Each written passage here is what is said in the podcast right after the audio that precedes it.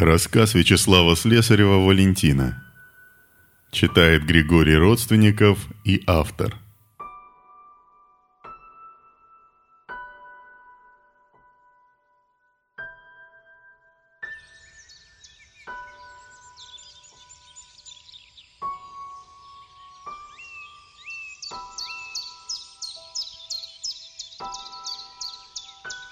Степаныч – сухонький, совершенно лысый старик. Ему явно за 70, но выглядит еще бодро. Поначалу мне казалось, будто он временами кривляется, смешно поджимая губы. Потом только я понял, что у него попросту нет зубов. На мой вопрос он ответил довольно охотно и подробно.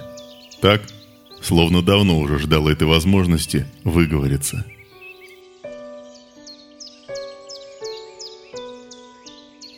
В Знаменке жила баб молодая – Валентиной звали. Мужа ее, Серегу, еще в начале 80-х на войну забрали в Афган, добровольцем. У нас по району многих позабирали. Тогда всем сначала бумагу такую давали подписывать, что я, мол, добровольно, сам на войну прошусь. Говорят, он там до сержанта дослужился. И ровно через год, как его забрали, похоронка на него приходит. Пал, мол, в бою. Валентина была сама не своя. Бабы деревенские боялись, как бы она руки на себя не наложила. Проведывать ее ходили каждый день. Уж очень любовь у ней с мужем сильная была. А там и гроб привезли цинковый, закрытый, как банка консервная, но вскрывать его не стали. Из района военкомата люди приехали на деревенском кладбище. Закопали Серегу как героя, все честь по чести. Только Валентина как стали гроб в землю закапывать, бросилась на него, обхватила и не отпускает. Обморок с ней случился, носила толокли и домой отнесли.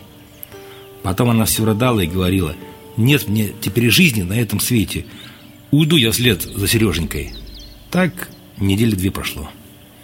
Вдруг тена, идет Валька по деревне, в платье нарядном, на лице улыбка, сияет все – что такое? Неужто закрутил уже с кем-то? Да с кем? Мужиков-то у нас по деревне раз-два и обчелся. И тут вот что выясняется. Видели люди на Серегиной могиле землю свежую, перекопанную.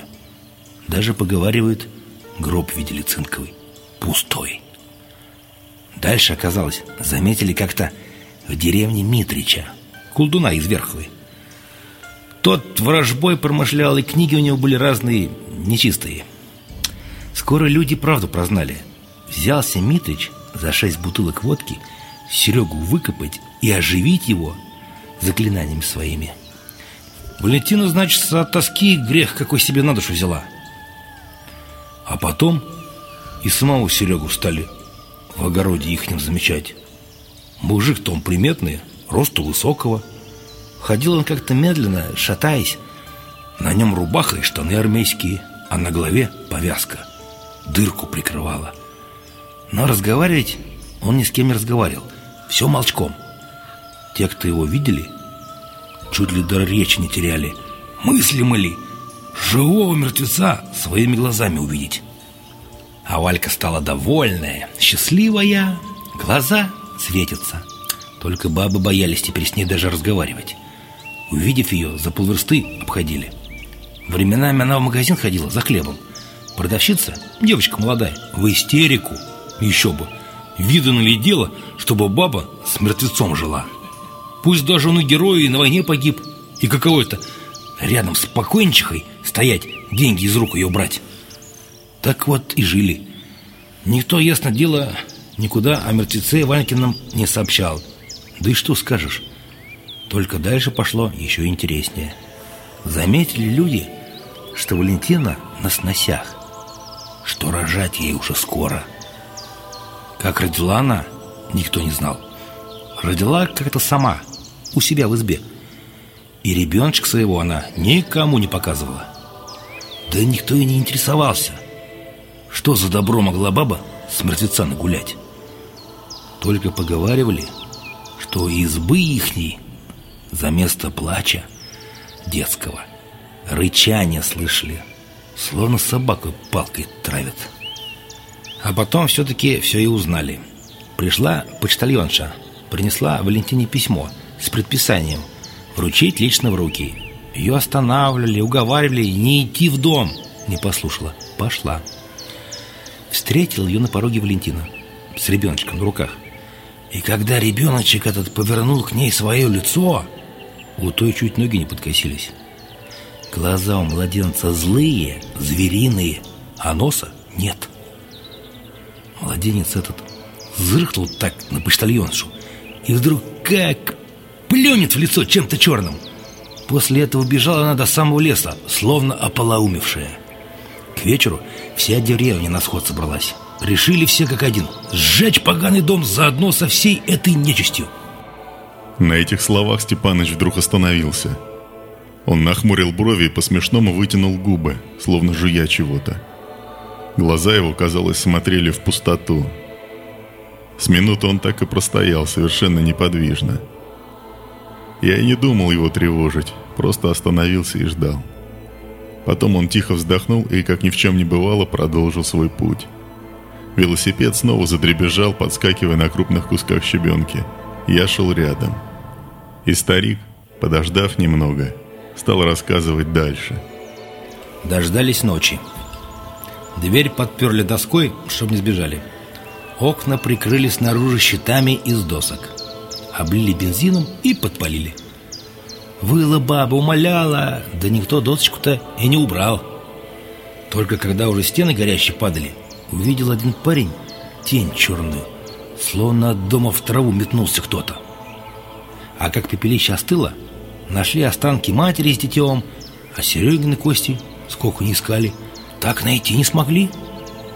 Приезжал потом по уголовному делу из области прокурор с милицией, грозился всю деревню пересажать, обзвал всех суеверными, безграмотными дураками, кричал, мол, это не мертвец, Валентиной жил, а рецидивист опасный, который в это самое время из колонии под Сухиничем сбежал. И очень был по описанию на Серегу похож. И высокий такой же. И при побеге его в голову ранили. Так-то так. Да только у прокурорских своя правда, а у деревенских своя. Не поверил никто в эту байку про рецидивиста. Да и не оставил их в покое мертвый сержант. Мстить стал. Начали с тех пор люди в знаменке по одному гибнуть. Вроде как от несчастных случаев. Кто в колодце своем утонет, кто угорит, а кого косилка насмерть изрежет. Все, конечно, догадывались, чьих это рук дело. Настороже были, да только без толку. Только самые сторопные успели тогда все побросать и спрятаться. Убежать из деревни куда подальше. Может статься и спасти кто из них. Степаныч остановился. Прислонил велосипед к сосне, достал папироску и закурил. Вот он, твой поворот на знаменку. Показал он на еле заметную просеку, заросшую густым кустарником в человеческий рост. Только я туда с тобой не пойду. Извиняй, дальше уж сам.